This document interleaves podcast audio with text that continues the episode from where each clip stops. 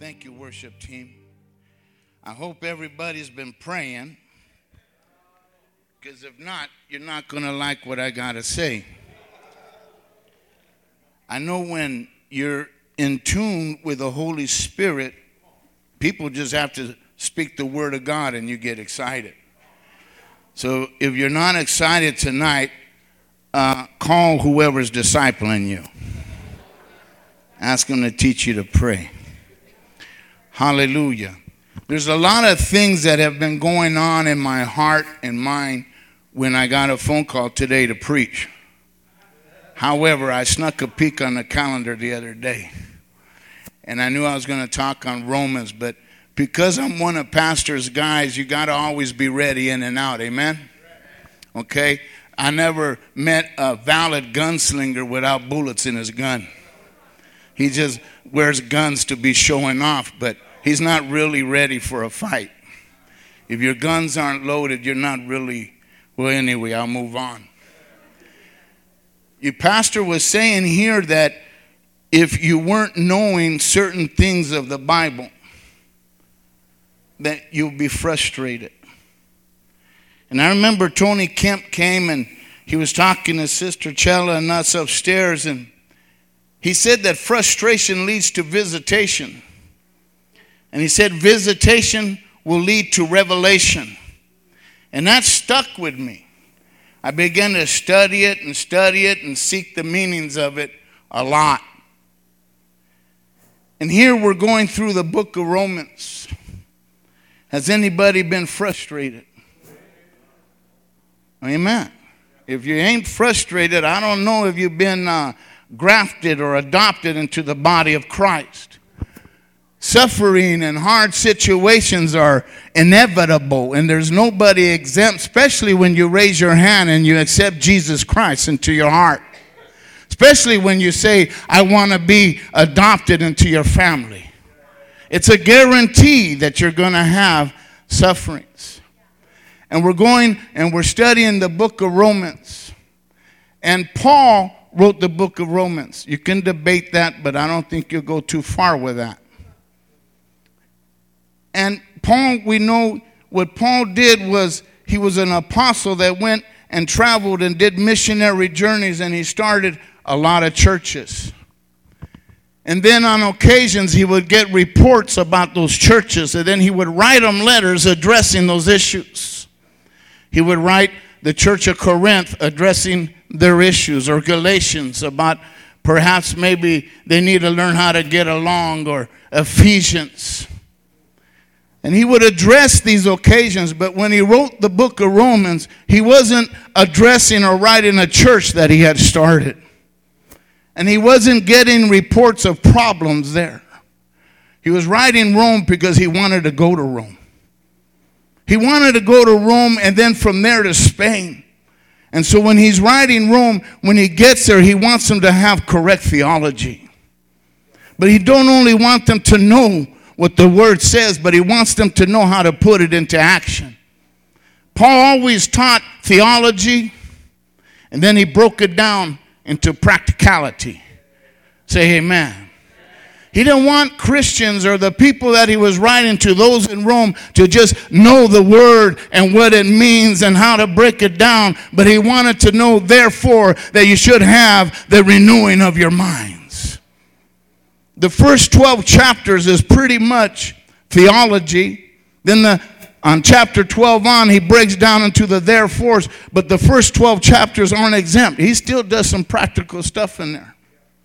But we know in chapter 12, in verses 1 and 2, he tells you to offer your bodies as a living sacrifice. And nobody's broken that one down better to me than Pastor Esteban because he studies the Jewish traditions and what it meant at that time to those people. How your mind and getting cut and your feet. And so Paul writes 12 chapters, then he tells them, now you should offer yourself as a sacrifice. And he tells them that this is done by the renewing of the mind. Tell your neighbor, I need a new mind. But then he breaks down the rest of chapter 12 into love this and love that and be patient and be kind. He starts breaking down the attributes, really, of Jesus Christ. But I want to go into a little bit of Romans 7 and then land in 8. I believe chapter 8 is probably the most imperative book in the world. Romans 8. In Romans 7, you hear him saying that what he wants to do is what he don't do. And what he don't want to do is what he does. Have you ever had that happen? Have you ever said, I'm not going to do this no more? And then the next day you start it again. It's not even 8 o'clock. You haven't even had your Cheerios yet. You haven't even cracked the box of Wheaties and you already did what last night you said you weren't going to do. Have you ever said today, man, or tomorrow, I'm going to start loving this person more? I'm going to start being a little kinder here. I'm going to stop doing this. And then the next day you didn't do it. Huh? In Romans 7, Paul was describing this kind of a battle. Then he says that he's convinced that there's another member warring that which in the members of his mind. Then he says, Oh, wretched man that I am. He cries out. He says, Man, every time I want to do right, I do wrong. And every time I don't want to do wrong, I do it anyhow. Oh, wretched man that I am. What's the matter? Who's going to save me? Have you ever been there? That's called frustration. Paul's describing somebody who's frustrated. And I'm thinking that he puts that right before chapter 8 because it's imperative to your and my walk. It's imperative that we hit these points. So if you're there, tell your neighbor you're in a good spot. If you're going through it, tell your neighbor you're in a good spot. To get frustrated is good as long as you know that frustration or desperation should lead to desperate measures. And there's only one measure that a Christian should take, and that's the one on his knees. To cry out to Jesus Christ. To recognize that he is the only one that has the power to save you. He says, Oh, wretched man that I am, who will save me? And as you go on into Romans 8, he says, There is therefore now no condemnation for those that are in Christ Jesus. He starts breaking down that what the law cannot do. He says that Jesus Christ is the only answer and the only thing that is powerful enough to save you. No matter what you try to do on your own strength, no matter what you try to depend on, you can try doing all the right things. You can uh, obey all the rules and behave like everybody wants you to, but you're still going to be miserable. You're still going to be frustrated. You're still going to lead to death. It says that the law of sin leads to, but the law of the Spirit leads to life. Trippy, right? Law of the Spirit, law of sin. All chapters up to seven, he's talking about the law and justification, and that it's only found through the grace of God. But he's also pointing out a picture that you and I are pretty much doomed. That you're condemned. Condemned is a legal term. But he tells you that now there's no more condemnation for those that are in Christ Jesus. I'm telling you right now, man, you might be frustrated. You might be feeling that there's no hope. You might be caught in some kind of a sin or something, and the guilt and the shame has got a hold of you. I'm going to tell you right there, you can experience victory with guilt and shame. And some people think that God is here to give you wrath. No, my friend, God is here to give you freedom. God is here to give you victory. And Paul is writing Romans because they're smart in Rome. That was the center of the world. Huh? Philosophers, smart people, thinkers were there. And so he knew who he was addressing. And sometimes, my friends, you and I are a little too smart for our own good. Huh? We're listening to that gray matter that's in between your ears. And the devil knows how to bombard that mind. And he knows how to tell you that you're no good. He knows that you've been living a life separated from God. And through that life, you haven't been filled, and, and the Word of God hasn't been instilled into you. And so there's a lot of doubts. There's a lot of fears. There's a lot of things that tell you that you're no good. And Paul is trying to say, man, let that go. That's too heavy of a weight to carry. You're never going to experience freedom trying to carry guilt, trying to carry shame, trying to carry condemnation. He wants you to know that in Christ Jesus there is freedom. Freedom.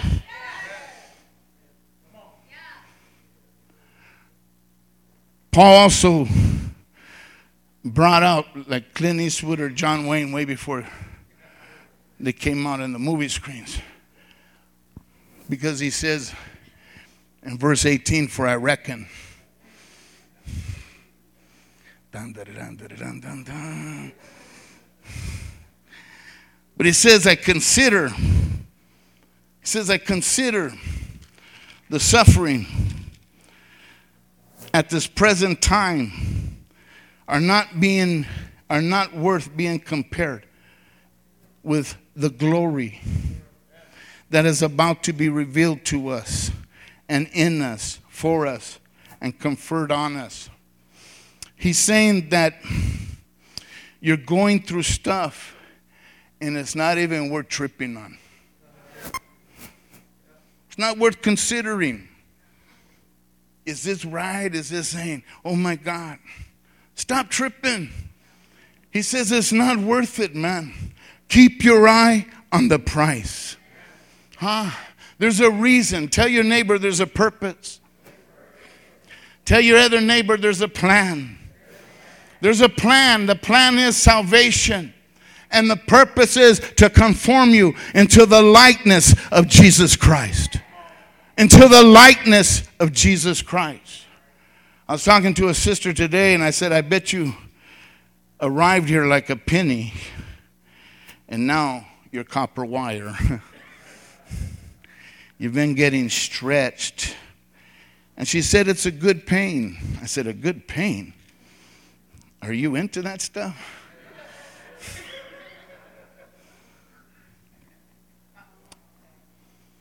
She said, No, but I want the outcome. And I asked her, What's the outcome? She says, It's making me into the image of Jesus Christ. I said, You got it. You got it. Church, what Paul wanted the church of Rome to know is you have to start knowing, not here. But you got to know with everything in your whole being. You see, when things are happening, there's a voice that will tell you there's a reason and there's a purpose. But you don't want to go through it. And you don't want to pay a price. Why? Because there's other voices telling you that it's not going to lead to your benefit, that it's going to cost you too great, that you might lose this and that. And Paul's trying to tell you it's not worth considering, man. You got to look forward into the glory. You see, Paul's writing here that everything is about salvation and everything's about a destination and a plan of Jesus Christ, not your plan and not plans plural, but there's a single plan here. And he says in verses 28, man, and 29, that is to conform you into the likeness of the first Son, which was Jesus Christ. He's trying to shape us to be more like Jesus Christ. Tell your neighbor there's a purpose. There's a reason why that you're having those problems with your spouse. Well, pastor, she doesn't do this and she doesn't do that. Maybe he's trying to give you patience like Jesus has. Maybe he's trying to produce an agape love like Jesus has. He's trying to produce godly characters to make you back into the image of Jesus Christ. Did I say make you back? Why did I say make you back? Miss, yes, you did. Sound like a person in court. oh, yeah, I've seen you before. When you were created, you were created into the likeness of,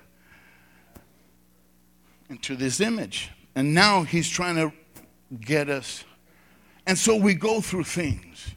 Have you ever sought God out with frustration and desperation when everything's going good? Or is it when your kid is causing trouble at school? That will make me get on my knees. What am I going to do with this kid? I need to make decisions about their future, man. I'm concerned. I don't want them to go down the wrong road. God. When you go down on your knees with this type of frustration, He will visit you. And when God visits you, He shows you things. Frustration leads to visitation, which leads to revelation. And He'll show you. He'll show you what He's trying to do. He'll show you how much He loves you. He'll show you that He's not doing this because He has a destination of wrath for you. But he wants you to learn how to go through things with joy, peace, and victory. Tell your neighbor, you could sing in the rain. You could sing in the rain. Listen to me. When Paul wrote Rome, had he gone through any trials yet? Had he been whipped yet? had he been gone through, huh? Yet when you hear Paul writing, don't he sound like he has confidence and joy? Huh? He don't sound like a guy like, well, church again. you know, you're going to go through stuff, but, but it's just because they're telling you. No. He's telling them, look at man, you're not going to find the way to do it in the law. You're not going to find it, man, in religion, but you're only going to find it through the assistance and the aid and the partnership with the Holy Spirit. In Romans 8, it says that the Holy Spirit will even intercede on our behalf, man. He's always talking about the mind because he's talking to smart people, he's talking to intelligent people. So he's telling them, you need to start thinking, man. You need to focus, but you need to stop focusing on the wrong thing, man. Start focusing on the Word of God. Start focusing on your destination. Start focusing on your purpose. Start focusing on your plan, man. And you got to get it all through your system to where you know. Daniel says, For those that know their God will be made strong and do great and mighty things. Isaiah 45, he says that I will go before you.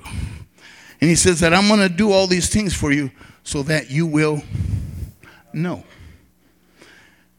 Tell your neighbor there's power in the knowing, there's frustration in not knowing.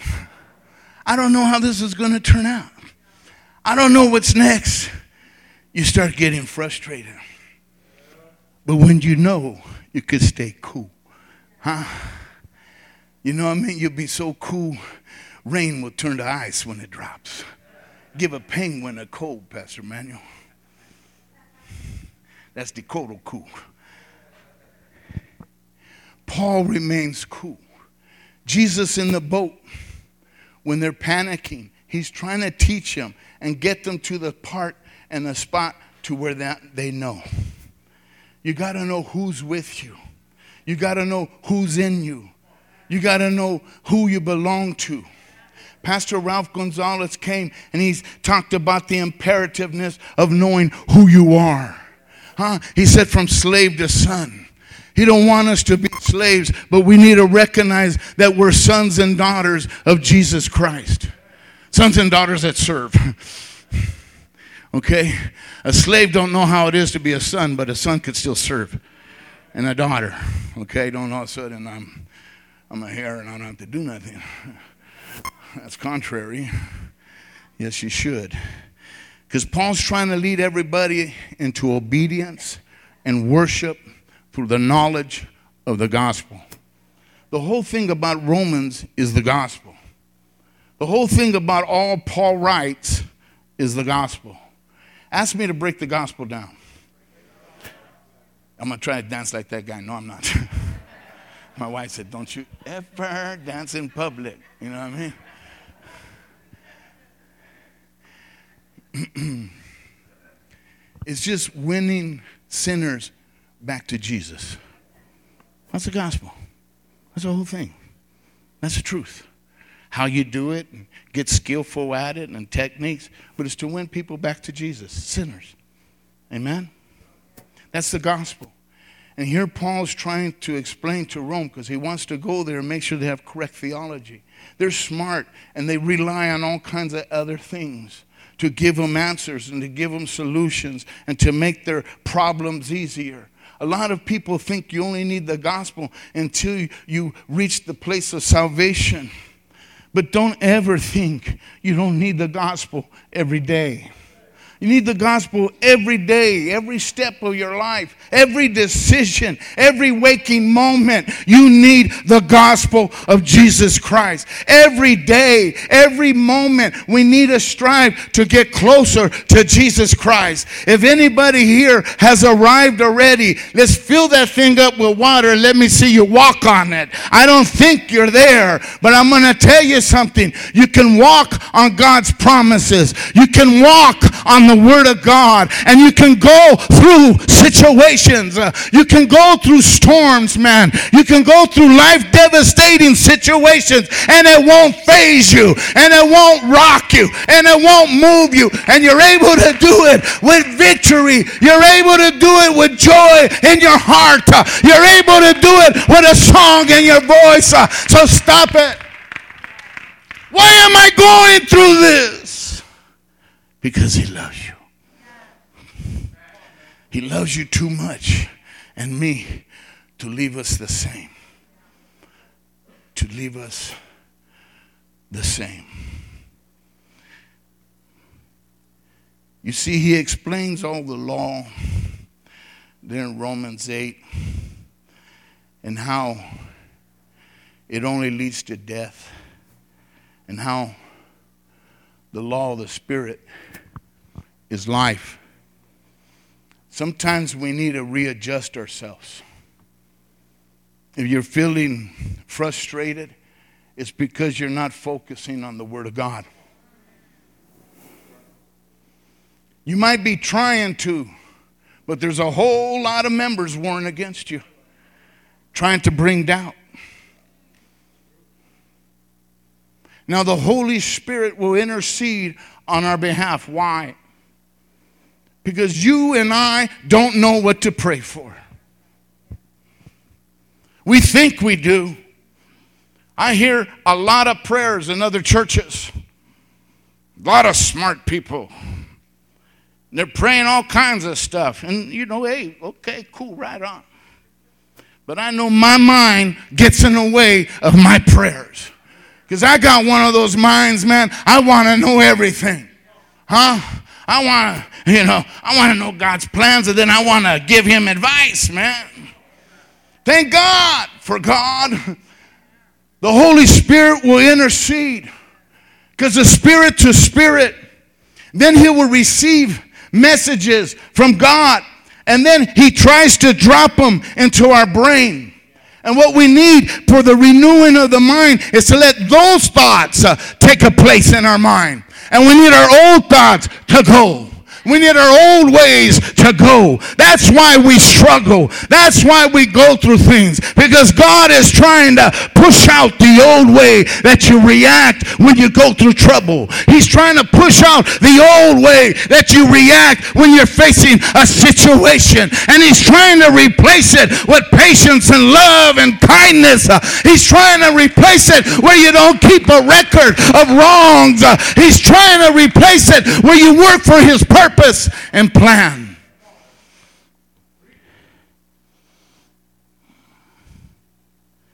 Are you with me? Hallelujah. You have to get into the knowing. What does it say in Romans 28? For we know, right? What is it? All things work together for good. Huh? A lot of people use that all screwed up. You know what I mean? I mean, you hear, I had this partner of mine. He says, Greg, did you know that alcohol is your worst enemy? And I said, Is it? He said, Yeah, but the Bible says love your enemy. You can twist the word any which way you want to suit your desires. But all things work together for good doesn't give you the right to do whatever, knowing that it's going to end up right. What it means is God got this crucible. It's a, a container, so to speak, like where they make medicine. And they put some strychnine, maybe, or bad things in it. Things that in itself is very dangerous. And then things that are good. But all by itself, it might not be good. I heard somebody say it takes ingredients to make a cake. And I love cake. Why are you laughing? It's like jello. But if you ate just flour, it ain't good. You ate just sugar, it ain't good. You ate just vanilla extract,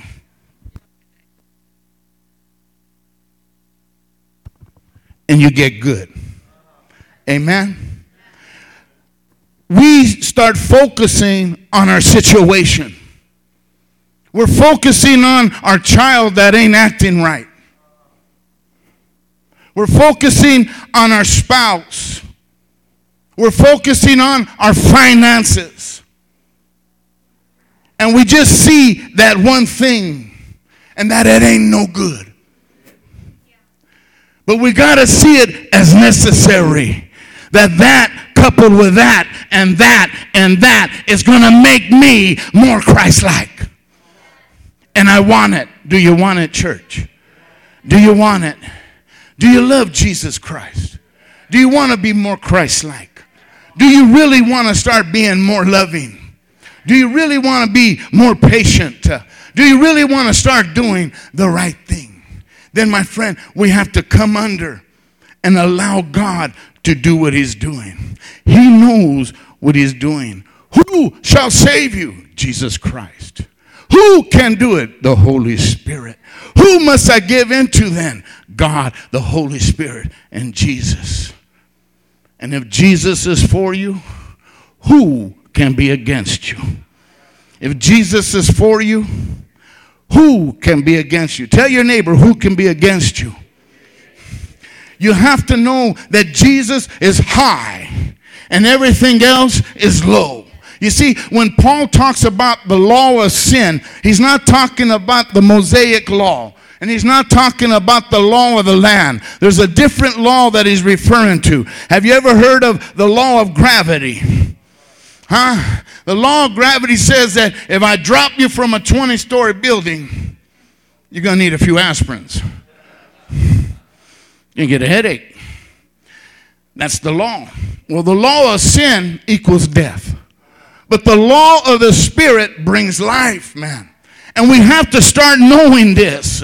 We have to start getting this all through our whole being to where we know without a doubt, man, I need to let go of these other laws, man. And I need to start letting the Spirit drop things into my spirit. I need to start letting the Spirit drop things into my mind. I need to get a renewed mind. I got to change my perspective, man, and stop looking at the now and every situation as a now and I got to start getting a long range vision onto the purpose of God. I'm going to become more Christ-like. I'm going to become a more loving. I'm going to, I want it. I'm ready to pay the price. I'm going to stop tripping, man. Is this worth it? Is this worth it? I'm going to stop tripping. When my mind starts tripping, I'm going to say, it ain't worth no more to trip, man. I want it. I'm going to go through it, baby. What you doing? I'm becoming more Christ like, man. Hallelujah.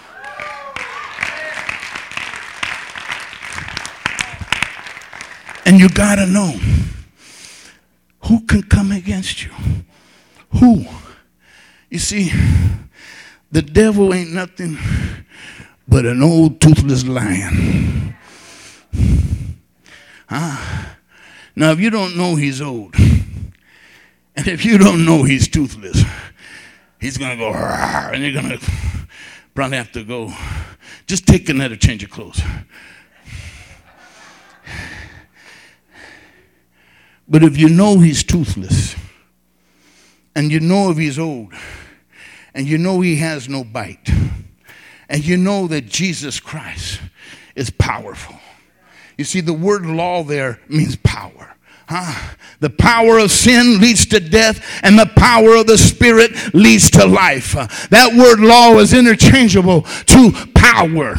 The Holy Spirit is, is, is, is a force that brings power. The Holy Spirit is powerful, way more powerful than the power of sin. But you need to stop it. You need to stop succumbing to this, man, and surrender to this. You need to start focusing your mind to where you know without a doubt, man, there's part of me that's still doubting. Stop lying there in the doubt. Stand up into the knowing. Walk on the knowing. Walk on the rock. Walk on the word. It will sustain you. It will refresh you. It will renew you. It will give you power. It will give you victory. It will give you, you'll know that you are more than a conqueror. Ah, what's a conqueror? Ah, well, conquer means win, but conquer means a little more. It's like how we're going to do the police. we ain't going to just win by a little bit. Going to slaughter them boys. Just kidding. That's the old man. Conquer.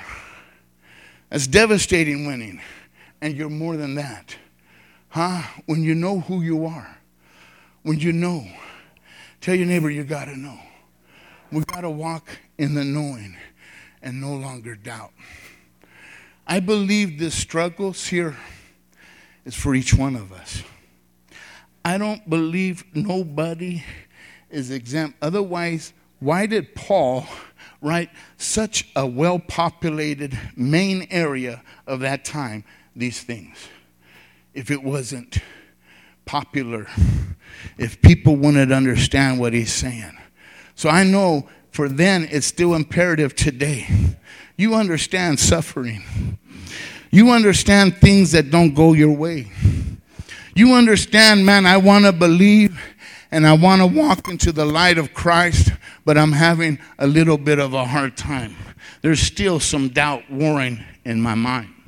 That's why Paul explains that there. Some theologians say that Paul was on a backslidden state when he wrote that. And I think those guys shouldn't even have a theory or a theology. Because Paul wasn't writing Rome from no backslidden state. He was trying to explain to them the process of Christian life. He was trying to break down correct theology and what you and I must do. And he was trying to paint a picture for them to understand and then maybe say, hey, that makes sense. I need to do that. And I'm hoping tonight that you understand that what you're going through is normal. It's part of the Christian walk. It's necessary. Tell your neighbor it's imperative. It's a good word, it means necessary. I went to the sixth grade. I could be a brain surgeon. It's imperative, it's a must, it's needed. The Greek word is die. In order for this to come to pass, that has to happen. In order for maturity to happen in your and my life, we have to go through these stages. And Paul was describing some, somewhat of an immature uh, stage, like Pastor or Reverend uh, Matthew hit on the stages of grace, where he said, I think it was the third stage of grace, to where now you start letting your character change. You start wanting to change. And you start trying to do different things, but you find out you're struggling. And you're wondering, can I really do this? How am I going to change? That's what Paul's describing. Then he leads them into look, man, don't start carrying all that guilt and shame.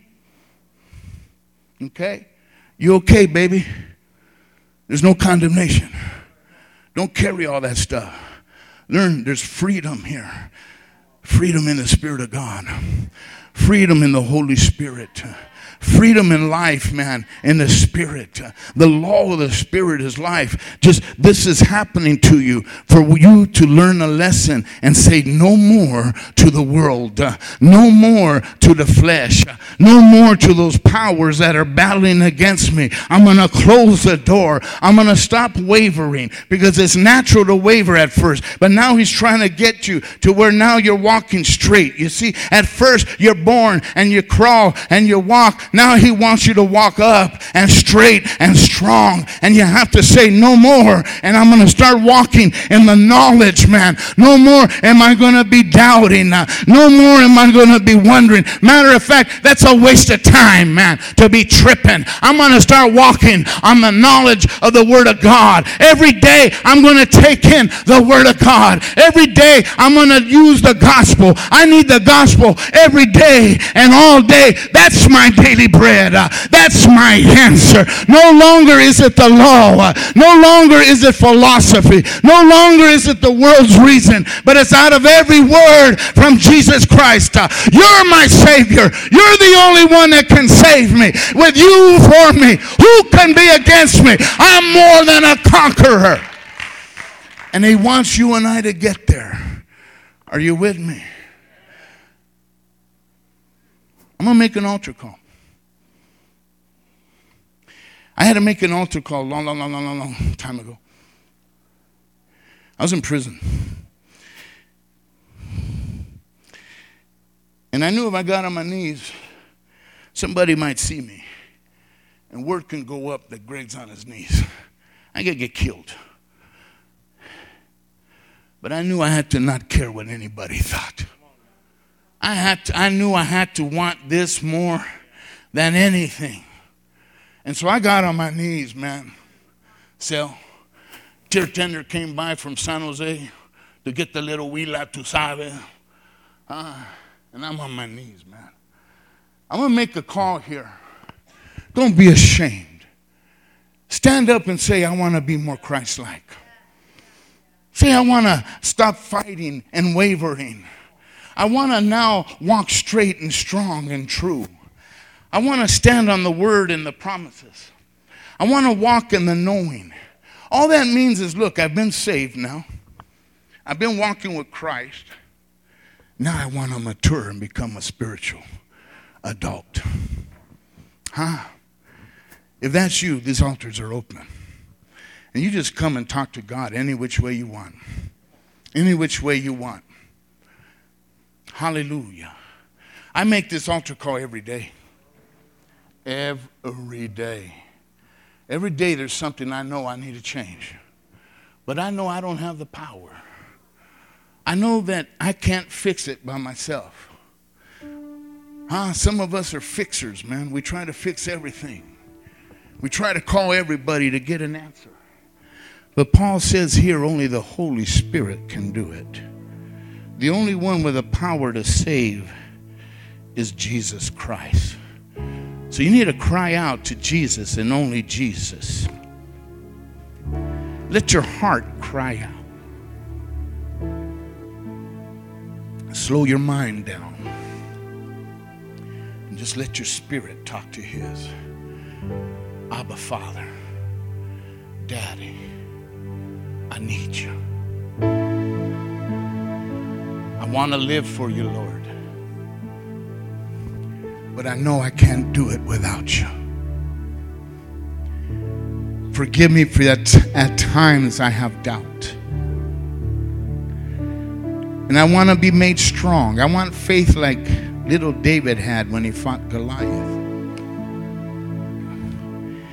But I realize right here through the word that this only comes through struggles, that this only comes through trials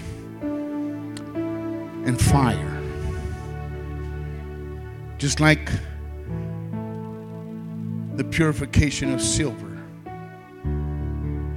the refining of silver.